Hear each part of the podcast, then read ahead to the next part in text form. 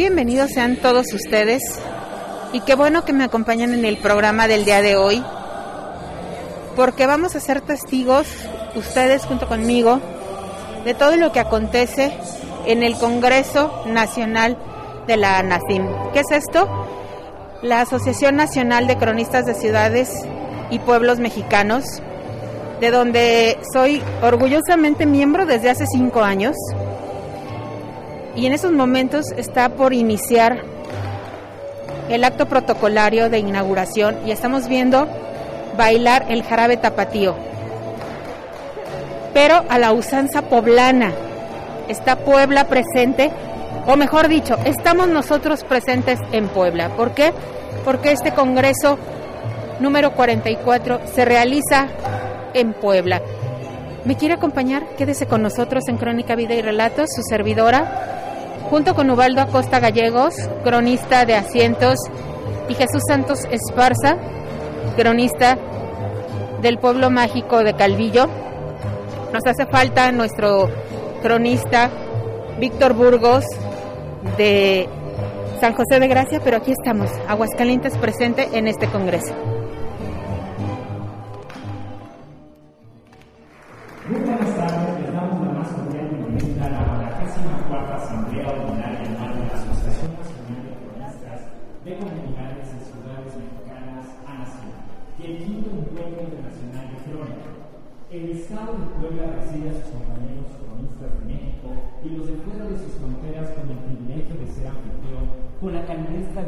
Que hemos testificado en todos los rincones del país. Puebla los invita y motiva para que juntos se continúe con la misión de cronistas, dar fe, constatar y escribir de lo que somos testigos, transmitir las, las historias y la tradición oral con el respeto presente de la verdad. Agradecemos la puntual asistencia de todas y todos ustedes, llevando a cabo los protocolos de uso de cubrebocas y sana distancia.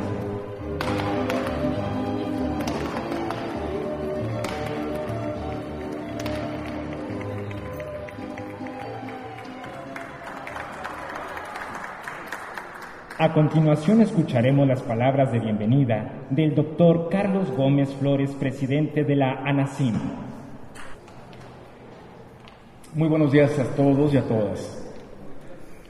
La crónica se escribe todos los días y aquí entre cronistas lo sabemos muy bien.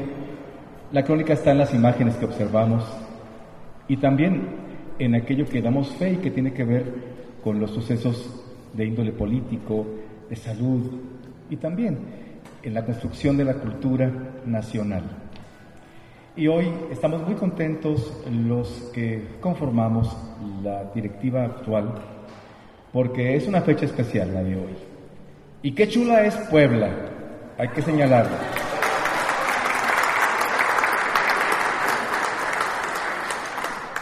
Y seré breve, pero quiero puntualizar algunas cosas que me parecen trascendentes. En la construcción de las asociaciones en las que hemos formado parte cualquiera de ustedes, por supuesto, eh, hay un proceso de aveniencia, hay un proceso también de armonización, porque pues somos personas de paz. E independientemente de todo, somos seres humanos que buscamos la confraternidad y el respeto sucinto. Hay muchos imaginarios, de pronto me decían, doctor Vergara, que, que los cronistas del no trabajaban. Eso me decían, que pues yo iba a tener una gestión difícil porque la gente no, no estaba acostumbrada a trabajar. Y vaya, que en la peor situación, en condiciones de pandemia, esta asociación acreció, esta asociación se fortaleció, esta asociación se hizo visible de muchas maneras que hoy no voy a hacer notar, porque por supuesto de las debilidades surgen fortalezas y de la debilidad que representó esa pandemia surgieron cronistas, hombres y mujeres, que ahora sabemos cómo manejarnos virtualmente. Hemos visto notables cronistas de más de 90 años de edad que están a la par de todos nosotros, los menos mayores y los jóvenes, aprendiendo juntos en talleres académicos, mostrando lo que conocemos, preguntando aquello que necesitamos saber. Entonces, definitivamente, esta pandemia nos fortaleció. A partir de hoy, cada vez que haya una presidente o un presidente de nuestra asociación, se le entregue el bastón de mando para que lo conserve durante su gestión y luego lo entregue. Así de sencillo, porque hay que hablar poco, ya en la asamblea hablaré un poco más sobre los alcances que tuvo nuestra gestión, pero para que esto sea sucinto y profundo y para darle ese toque de raíz, pesa cuatro kilos, doctor Vergara, ¿sí? Cuatro kilos pesa.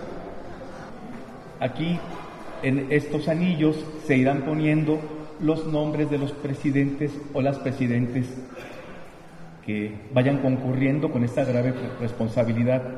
Y hablando de presidentes, deseo señalar que están entre nosotros algunos expresidentes de nuestra importante Asociación Nacional de Cronistas de Comunidades y Ciudades Mexicanas y voy a citarlos con mucho respeto.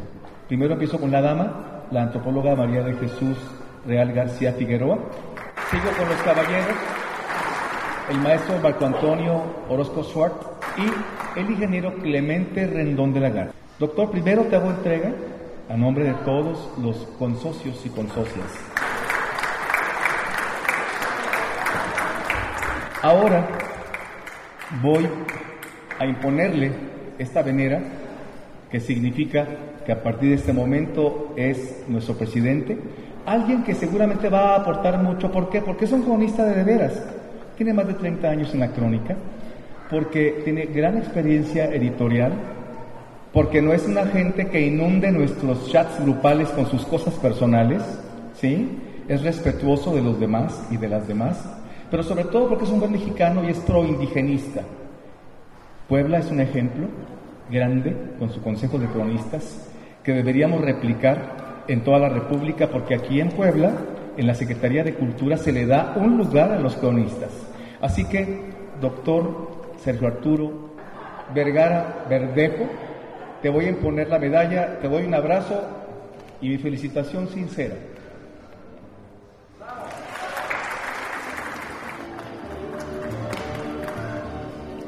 Gracias, doctor Carlos Gómez Flores, por este emotivo mensaje. Y a continuación escucharemos el mensaje del doctor Sergio Arturo de la Luz Vergara Verdejo, presidente de la Asociación Nacional de Cronistas de Comunidades y Ciudades Mexicanas. Pues yo la verdad, nuevamente emocionado. Créanme que, que es un gusto para mí, para Puebla, para este territorio el que ustedes estén aquí.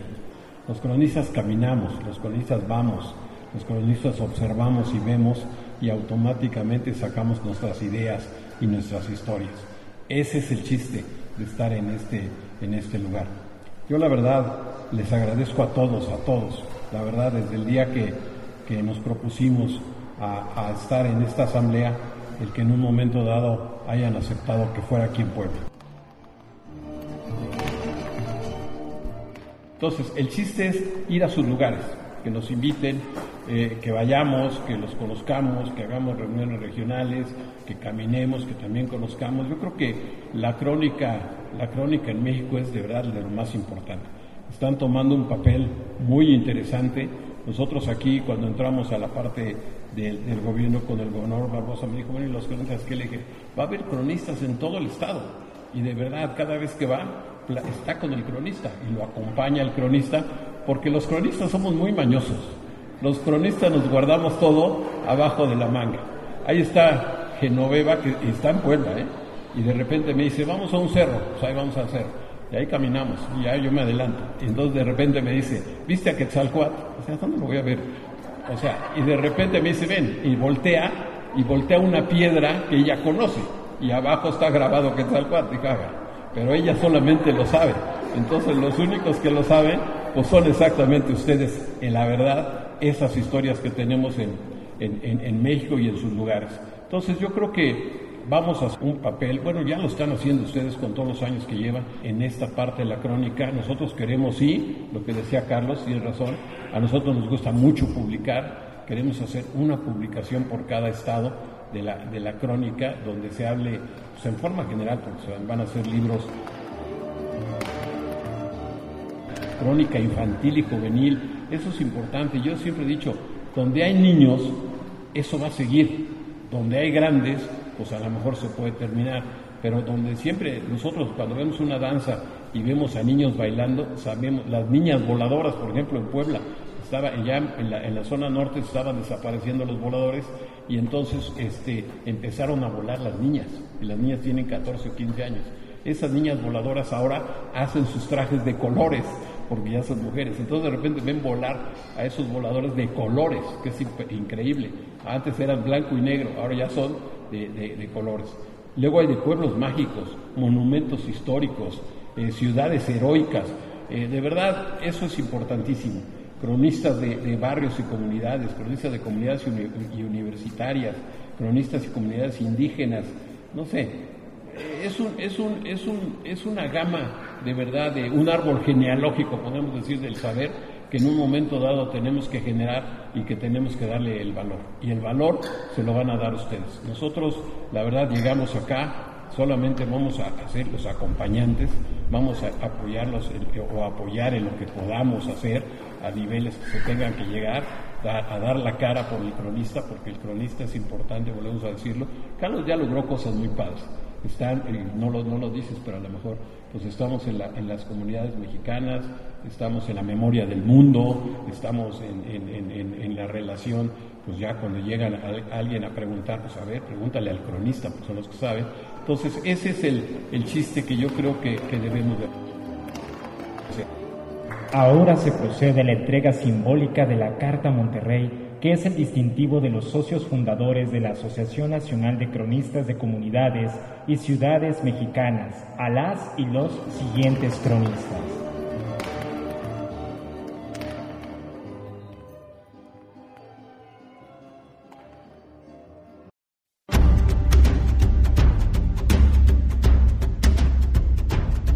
Pues ya nos encontramos en Puebla en el Congreso y como ya les comenté hace un momentito, pues esta es la inauguración y para mí es más que contenta estar con, uno de los artífices de la crónica municipal en Aguascalientes, Chuy. Él es cronista municipal de Calvillo. Chuy, un gusto, porque ya este es el que sería nuestro quinto congreso, ya que ya participamos. Platícame, ¿qué es para ti estar aquí? Para la crónica de Aguascalientes, tú como presidente de la Asociación Estatal de Cronistas de Aguascalientes, ¿qué representa estar aquí? Bueno, pues primero representar al, municipio de Calvillo y representar al Estado y pues para dar a conocer que, en Aguascalientes también hay crónica, que no que por mucho tiempo estuvo, estuvo alejado el Estado de este tipo de eventos y más que nada pues para promover al municipio de Calvillo y, y, y sobre todo pues Aguascalientes que, que también hacía falta que estuvieran estos ambientes de la crónica y más que nada pues difundirlo a través de las narraciones y los eventos y todo lo que se, se puede este, dar a conocer en este, en este evento de la cultura del Estado.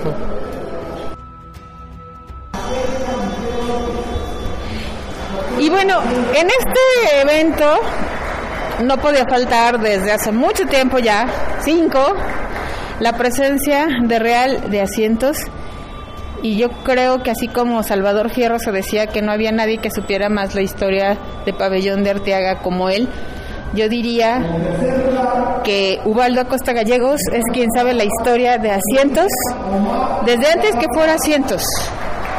Y es un artífice de, de, todo lo que ha pasado y ha estado ahí picando piedrita en muchos aspectos a favor de su real de asientos, a favor de los Crucis a favor de, de la comunidad y de, uy, tendría que contar, no, no acabaríamos de hablar con, con Ubaldo Costa Gallegos, mi compañero cronista de asientos y que en esta ocasión también se aventuró junto con nosotros. ¿Qué esperas de este Congreso? Bueno, más que nada encontrarse uno con los conocidos ya de otros años. Eh, saludar y pues a lo que venimos, presentar nuestro tema, participar Este, creo que con el hecho de participar ya somos ganadores y el hecho de estar aquí presentes. También te entregaron a ti el día de hoy una carta, que es la Monterrey. Por cinco años ya, ya, eres cronista vitalicio de asientos. Sí, así es. Eh, nos van a entregar la carta Monterrey, este, que donde nos consideran ya como cronistas vitalicios de asientos y pues es un honor. Vas a ser partícipe de todo de, de estos tres días. Vamos a andar para arriba y para abajo pues invítanos a que la gente siga un poquito de todo este trabajo que hacen los cronistas y que hay detrás de esta reunión. Bueno, los invitamos a todos ustedes que estén pendientes de el evento del Congreso Nacional de Crónica y ya que hay muchos uh, trabajos muy interesantes de todos los participantes y pues estén pendientes de todo esto. Ahora me encuentro con uno de los amigos de la crónica de Aguascalientes, don Felipe. Uy, les cuento, miren, yo tengo vasijas, jarritos, eh, platitos. Hoy no trajo nada, qué raro, no, luego, luego les comento qué fue lo, por qué fue lo que pasó, pero ustedes no digan nada, no comenten nada. Pero casi, casi tenemos la vajilla completa porque él viene de Juchitepec y pues un gusto, Felipe, estar contigo en este evento. Duda, duda existencial. ¿Cuántos congresos has acudido? Bueno, tengo a partir de 2005 de manera continua, a excepción de los dos anteriores que no se realizaron. Así es, pero siempre Juchitepec está presente. ¿Qué se siente pertenecer a un municipio como el tuyo? ¿Por qué venir a hablar y engrandecer tu municipio? Bueno, en primera es la querencia. La situación es la compartición con los compañeros, dar a conocer mi comunidad, es un cúmulo de costumbres y tradiciones. y me place y me complace darla a conocer eh, a nivel mundial, a nivel local y a nivel nacional.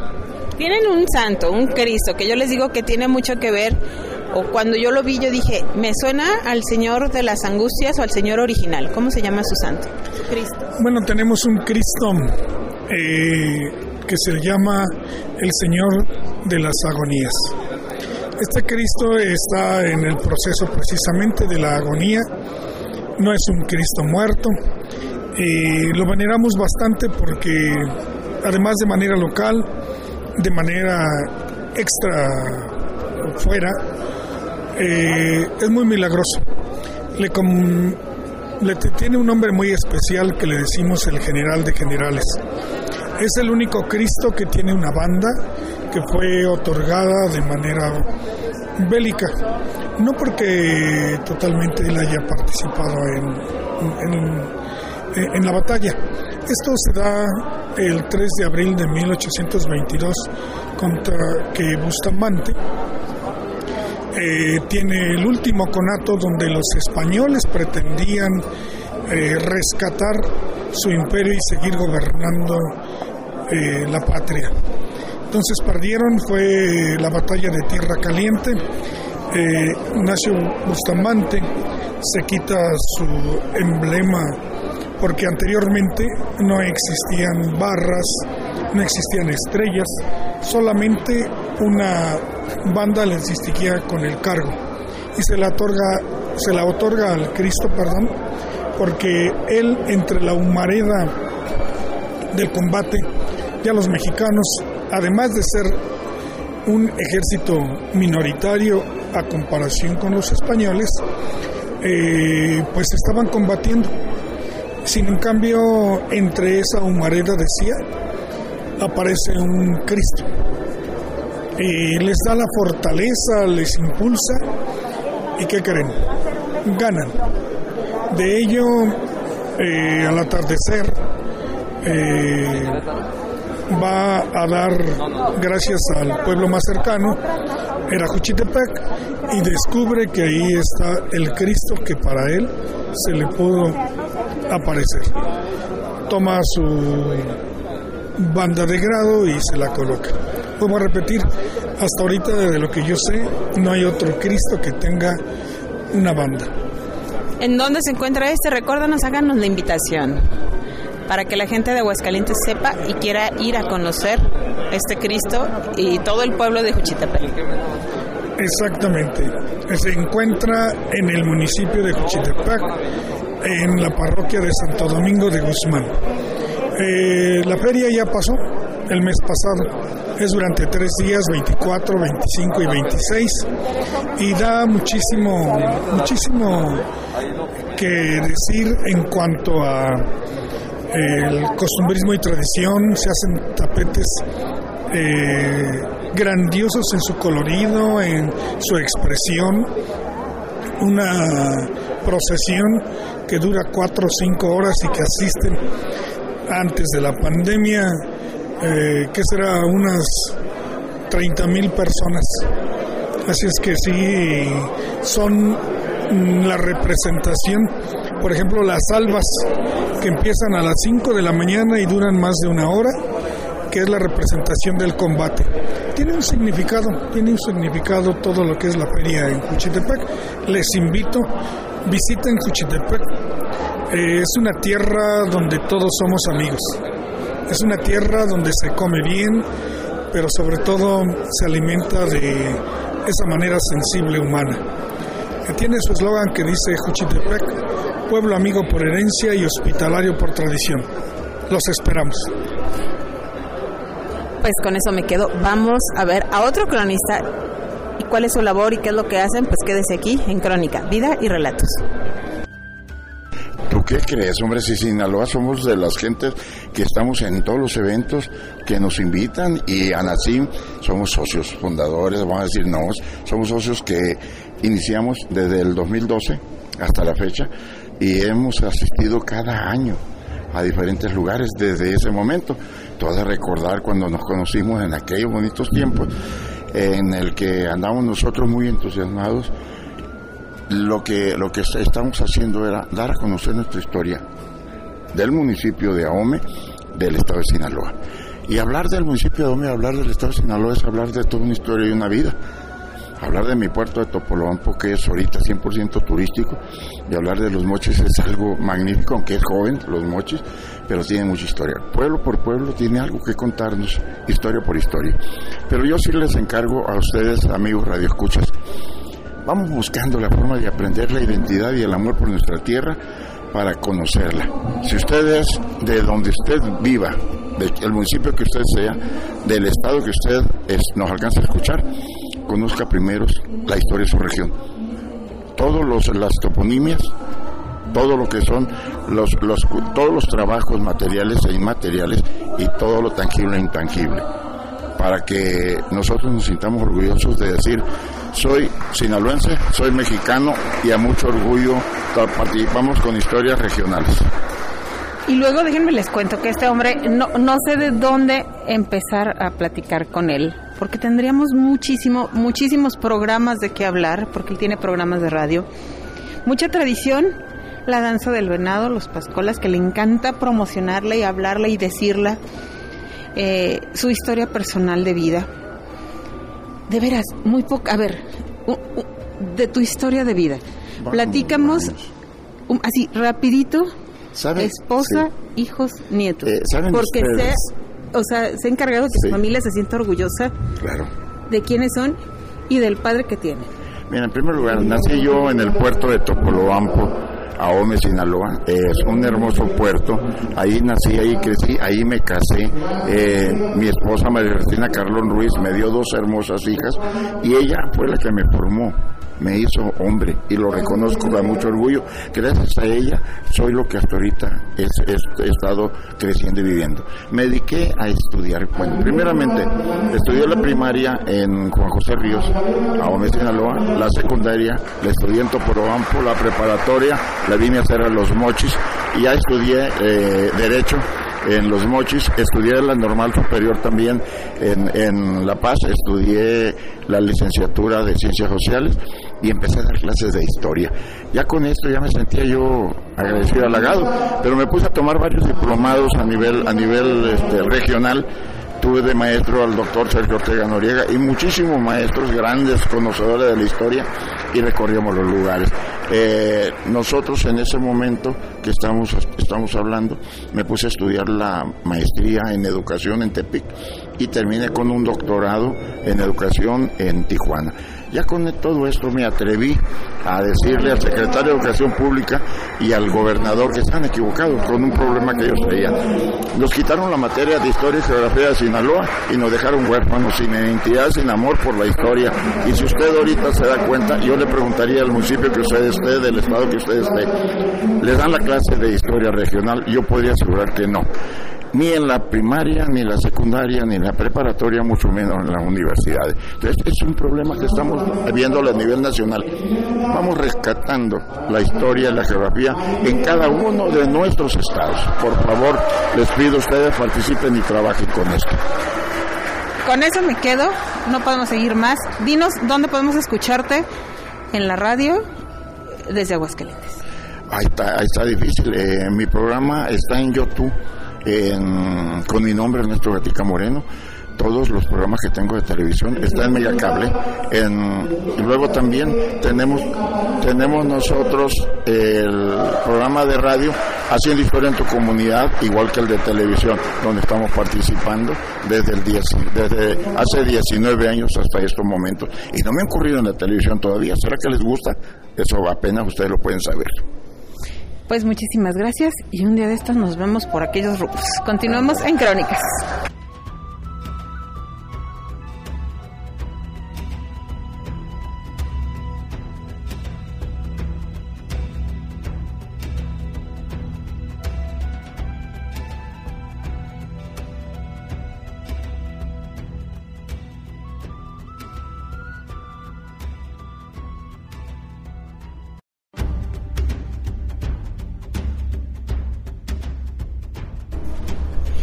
Continuamos en Crónica, Vida y Relatos y me encuentro con dos personajes que les voy a presumir, así bien bonito.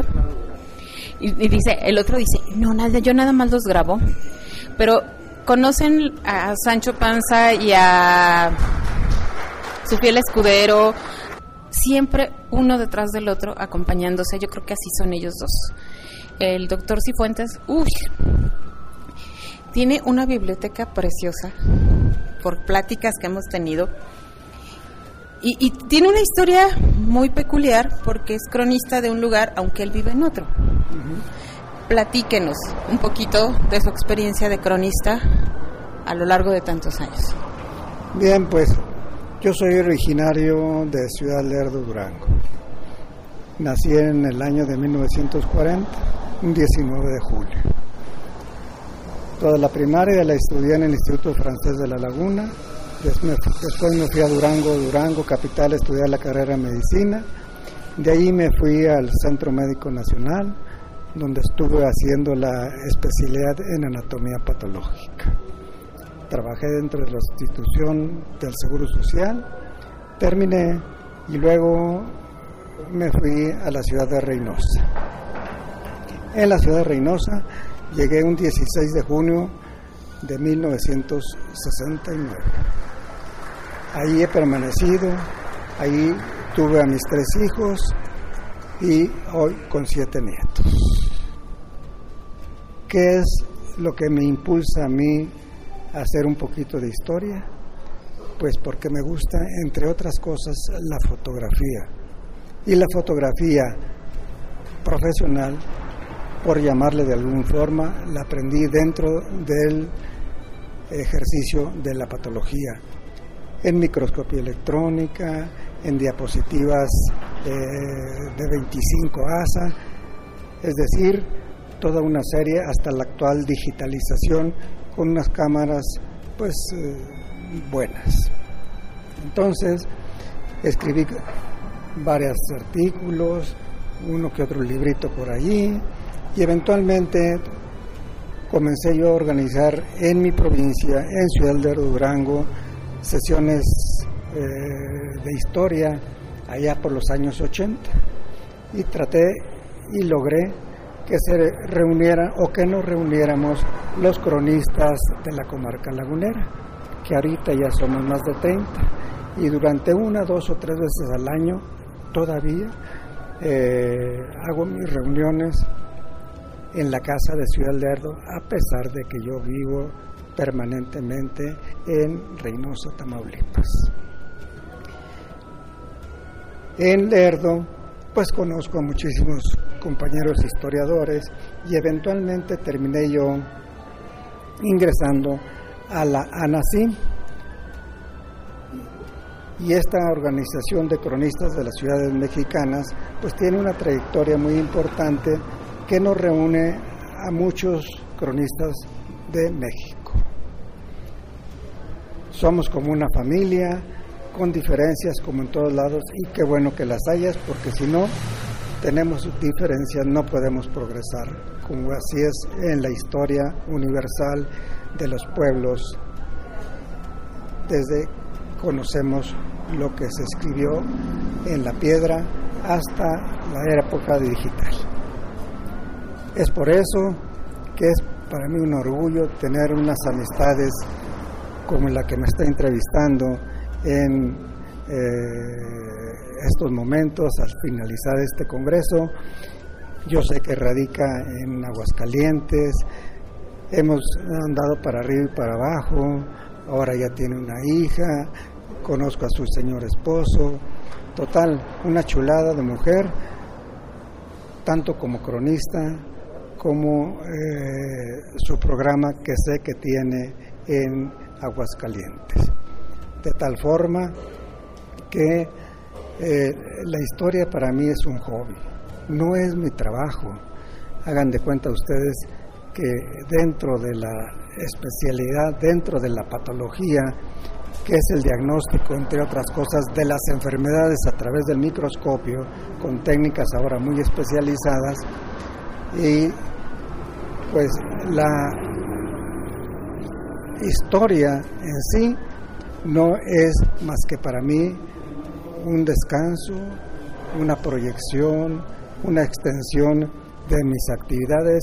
Efectivamente, tengo una biblioteca muy grande de libros de todo el mundo. He viajado por muchísimos países, muchos, no poquitos, muchos, y a donde voy compro libros, libros y libros aunque sea la mayoría, por lo menos los ojeo, pero la mayoría los leo. Y es con eso que para mí es un orgullo tener estas amistades dentro de la Sociedad de Historia. En Reynosa, Tamaulipas, también pertenezco a la Sociedad de Historia de, de Reynosa, ya fui presidente de ellos, etcétera, etcétera, en la comarca lagunera, soy cronista oficial, etcétera, etcétera.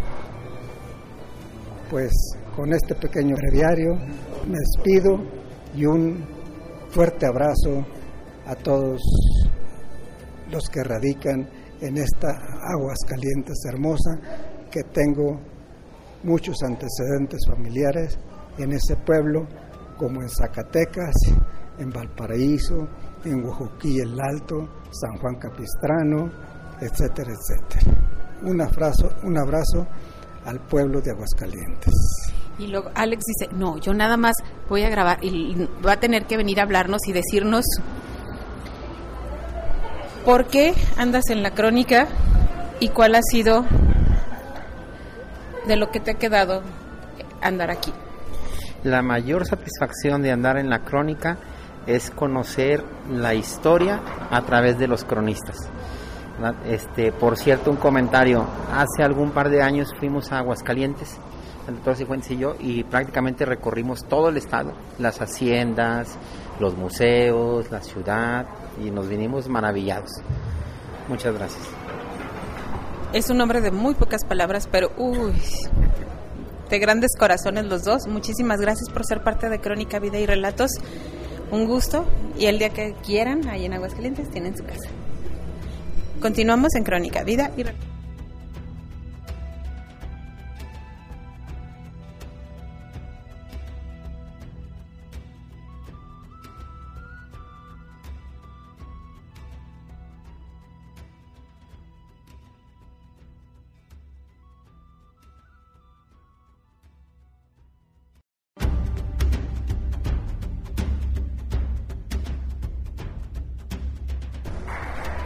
¿Y qué creen? La crónica no nada más es de gente adulta, también hay jovencitos y hay niños.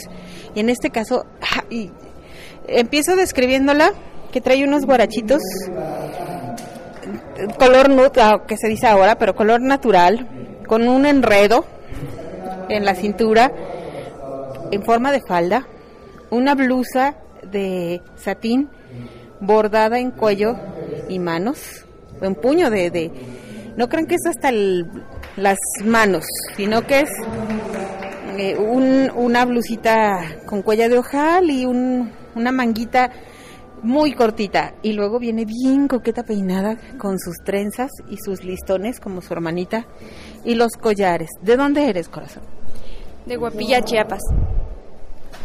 Chiapas siempre siempre nos sorprende con sus cronistas y en esta ocasión no tenía que ser la, la, excepción. Platícanos, ¿quién te metió en la crónica? La licenciada Mónica. Ella no, me, me estuvo alientando para así poder escribir mi crónica. ¿Y de qué hablaste? Hablé de la danza del venado, cómo se, la forma que lo representan y cómo lo relataron. Pero no la danza del venado de Sinaloa. No, a ver, platícanos un poquito.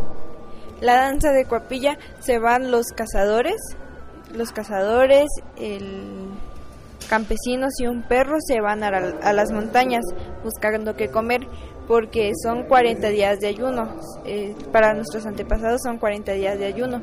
No se puede comer carne roja. Así que van en busca de venado, pescado, así tipos de esos animales. Ah, y por eso se va el cazador, el perro y los campesinos buscando sus comida. Ya esperan al venado en, un pocito de agua. Como la canción, entonces sí es cierto lo que dice la canción, que hasta que el, venado va al agua. Y luego, no vienes sola, ¿con quién vienes? A ver, platícanos. Con mi mamá. ¿Y quién más? Con mi mamá, mi, mi tía. Y luego los otros chicos que venían contigo vestidos igual de un traje regional. Ellos son este igual cronistas, son este son mis mis amigos, mis compañeros. ¿Te dieron nervios estar aquí? Poquitos. ¿Es tu primer eh, tu primera reunión de cronistas? La segunda. ¿Cuál fue la primera? La primera, en la primera crónica hablamos sobre la paz. ¿En dónde fue? En... ¿Dónde fue? Se pone nerviosa, ni quién diría que es cronista. A ver, ya nos platicaste de que fue tu ponencia, que vienes aquí. Pero, ¿quién te indujo a que hicieras crónica? Porque los niños dirían, ay no, yo no voy a hacer crónica. Platícales con tus palabras a los niños cuál es tu trabajo en la crónica, qué es una crónica, para que ellos también cuando escuchen este programa se animen y digan, yo también quiero ser cronista. Pues una crónica está, eh, se va haciendo conforme lo que vas viviendo.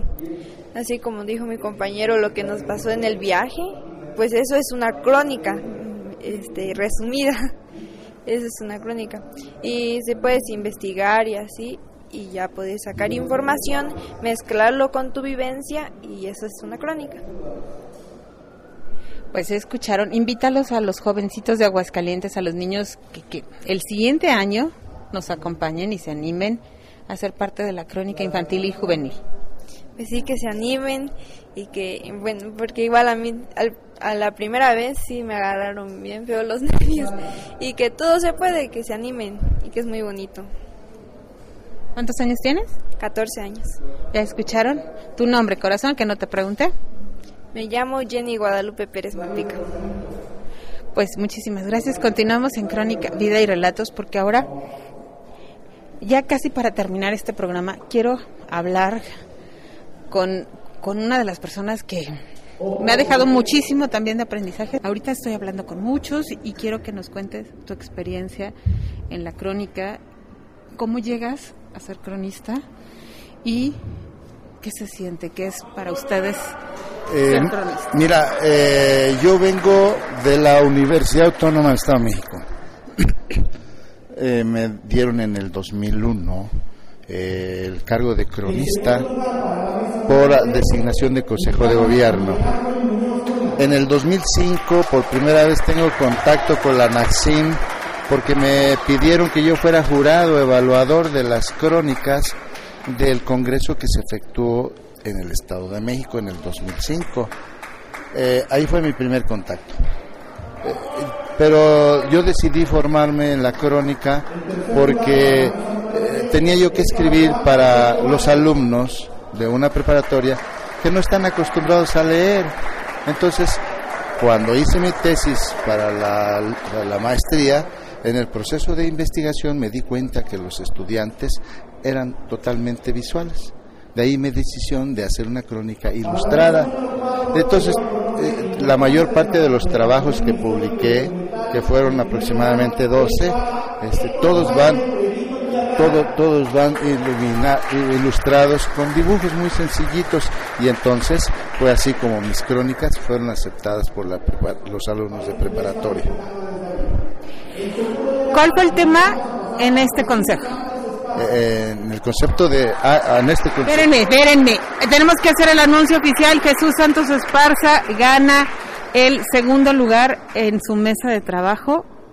Nos llevamos un un trabajo y un premio, una presea Aguascalientes. Seguimos con la plática. Eso, felicidades Aguascalientes. Estamos trabajando con Calvillo para convertirlo en heroico. Eh, nos ha presentado documentación su cronista y creo, como yo represento la Comisión Nacional de Ciudades Heroicas, eh, estamos trabajando y ayer que tuvimos reunión en pleno, la comisión, decidimos que Calvillo puede ser designado heroico. Ya ven, muchas noticias, muchas bonitas noticias. ¿Y cuál fue el tema que presentó, maestro? El que presenté ahora en este congreso, mira, escribí una carta, hice una carta que la crónica me escribía entonces la, crónica se convirtió en mi hermana y yo en el cronista y ahí nos empezamos a, dialogar, ella y yo. Pues invítenos a que la gente que nos escucha pues esté al pendiente de, lo que hace el trabajo del cronista y pues a que el siguiente año Crónica, Vida y Relatos también esté ahí. Sí, yo creo que el siguiente año, si, si el voto nos favorece mañana en la Asamblea, ahorita hemos arrasado estamos llevándonos aproximadamente como 10 libros guías y donamos y donamos una buena cantidad, como 100 libros de estos que se están otorgando ahorita. Entonces arrasamos y esperemos que mañana también arrasemos. Bueno, y con esto, Crónica, Vida y Relatos, terminamos en el programa del día de hoy.